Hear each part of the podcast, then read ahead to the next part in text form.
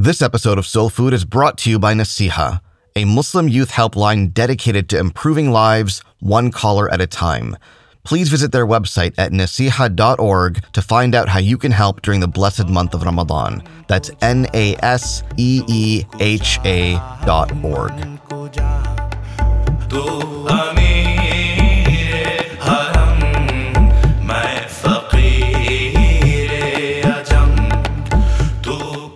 Bismillah, walhamdulillah, wassalatu wassalamu ala rasulillah. They say just as our bodies need nourishment to survive, our souls need to be nourished as well. But the question is, how often do we feed our souls? Welcome to Soul Food, a podcast about spiritual refinement. My name is Amjad Tarsin, and I invite you to embark with me on this journey inward to work on our souls.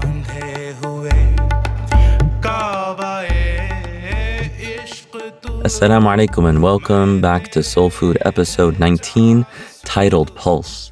And what we mean by pulse is taking your spiritual pulse to see where you are, if you have a strong pulse, if you feel that you are spiritually healthy, or is it a time to re nourish yourself and reassess yourself and reorient yourself so that you can take advantage of the last 10 nights of Ramadan, which are quickly upon us, so that we can really take advantage of the time that we have.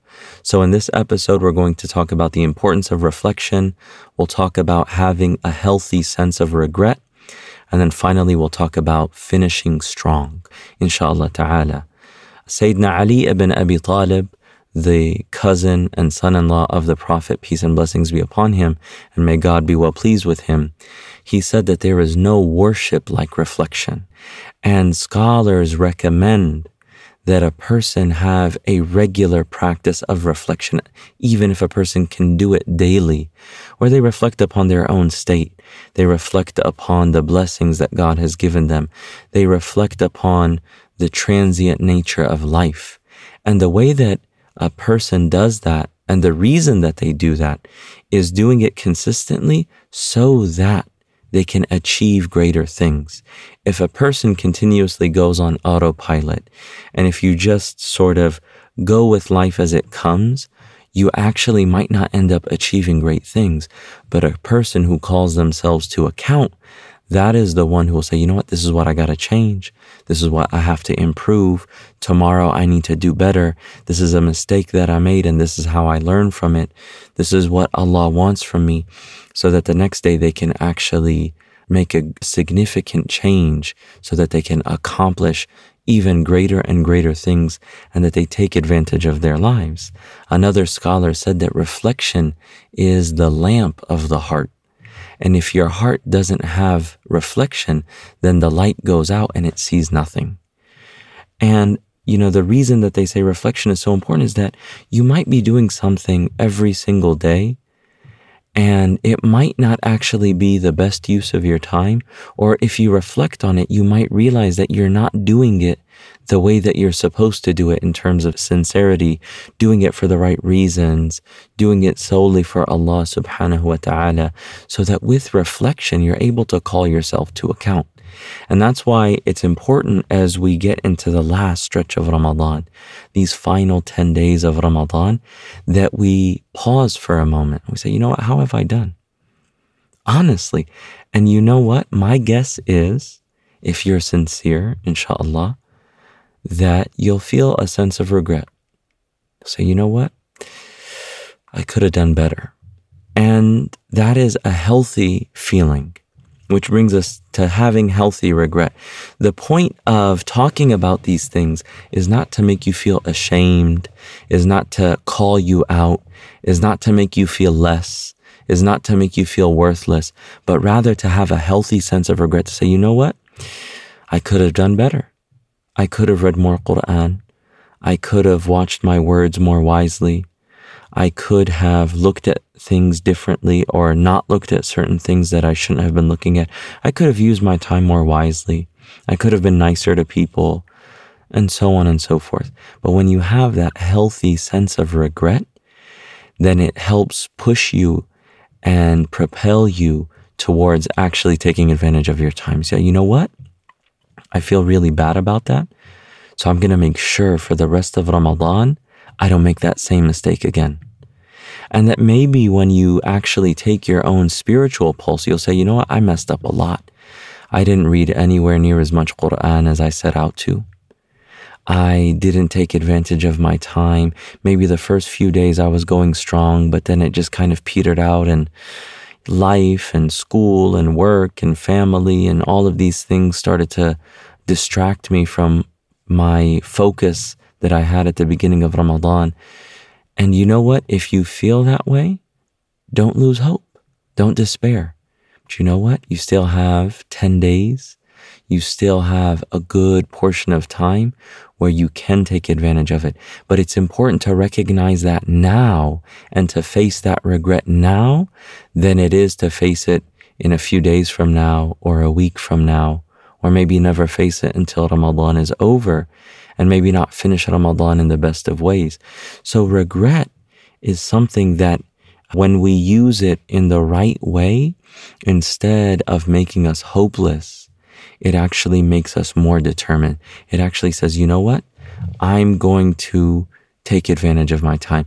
Maybe you won't do a khatam in Ramadan. Maybe you will. Uh, it's really up to you. But even if you say, you know what, now I'm not going to be able to do a khatam, that's fine. But commit to a certain number of pages of Quran. And we talked about quality over quantity anyway. But recommit yourself to the Quran. You say, you know what? I'm just going to read as much as I can and I'm going to reflect upon it and I'm going to ponder it and I'm going to enjoy it. And I'm going to love this opportunity to connect with the book of Allah subhanahu wa ta'ala. If there was a certain number of prayers that you wanted to do in addition to Taraweeh or whatever else that you set out at the beginning of the month and you weren't doing those, then commit yourself to maybe a smaller number than that, but reinvigorate your intention, reinvigorate your determination. Say, you know what? I don't have that much time and I can't change the past, but I can take advantage of the days that are before me. I can take advantage of this present moment. I'm going to finish Ramadan strong. And that is the most important thing. The Prophet, peace and blessings be upon him, he said, إِنَّمَا الْأَعْمَالِ بِالْخَوَاتِيمِ أو كما قال. He said that actions are judged based on their endings. So you have to finish Ramadan strong. You have to sit with yourself and make a determination before Allah and say, Oh Allah, I have shortcomings. I've made mistakes. I haven't lived up to my own uh, my own goals this Ramadan, but I am reassessing myself. And I promise in these 10 days before me that I'm going to do my utmost so that I can finish Ramadan strong. And I hope and pray that you accept the good things that I have done this Ramadan. And because I'm trying to finish strong, you overlook and pardon and forgive the shortcomings and mistakes and flaws in my month of Ramadan. And that is really something that is beloved to Allah subhanahu wa ta'ala. Allah knows that we're not perfect, but He wants us to try. He wants us to take advantage of the opportunities. And when we check in with ourselves and we take this time to say, you know what? I'm going to do better than I've done in the previous 10 days or that I've done in the previous days in the month of Ramadan. And I'm going to finish strong and I'm going to give my all for the sake of Allah subhanahu wa ta'ala, that that's beloved to Allah and that's something that brings great reward and benefit and Allah can still give you great amounts of tawfiq in your prayer, in your fasting, in your inner inward purification, in your charity, in your recitation of Quran, in your reaching out to family members, in your reflection, in your night prayer, in your uh, repentance, in your dua, that there's so many things that you can still do and get a great amount of reward from. And we ask Allah subhanahu wa ta'ala that He gives us tawfiq in these last 10 nights. That brings us to the call to action is actually do this. Sit down for a few minutes.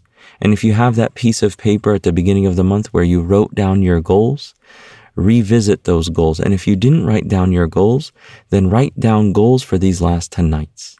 Say, this is what I'm going to commit myself to and prioritize and look at that paper every single day or every single night, at least one time a day, to say, This is what I'm going to commit myself to do. These are my goals. This is what I'm going to get done.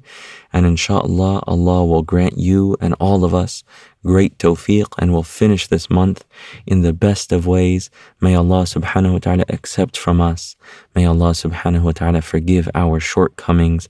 And may Allah subhanahu wa ta'ala bless you and your family and all those who are listening and make this a month of mercy and allow all of us to finish in the best of ways and free us from ever being punished in the fire and overlook our flaws and mistakes. وصلى الله تعالى على سيدنا محمد وعلى آله وصحبه أجمعين والحمد لله رب العالمين. Thank you for listening to Soul Food. To subscribe to the show, visit soulfood.fm, where you can subscribe on iTunes, SoundCloud, Google Play, or by email. If you're on iTunes, please also leave us a rating and a review. It helps more people discover the show.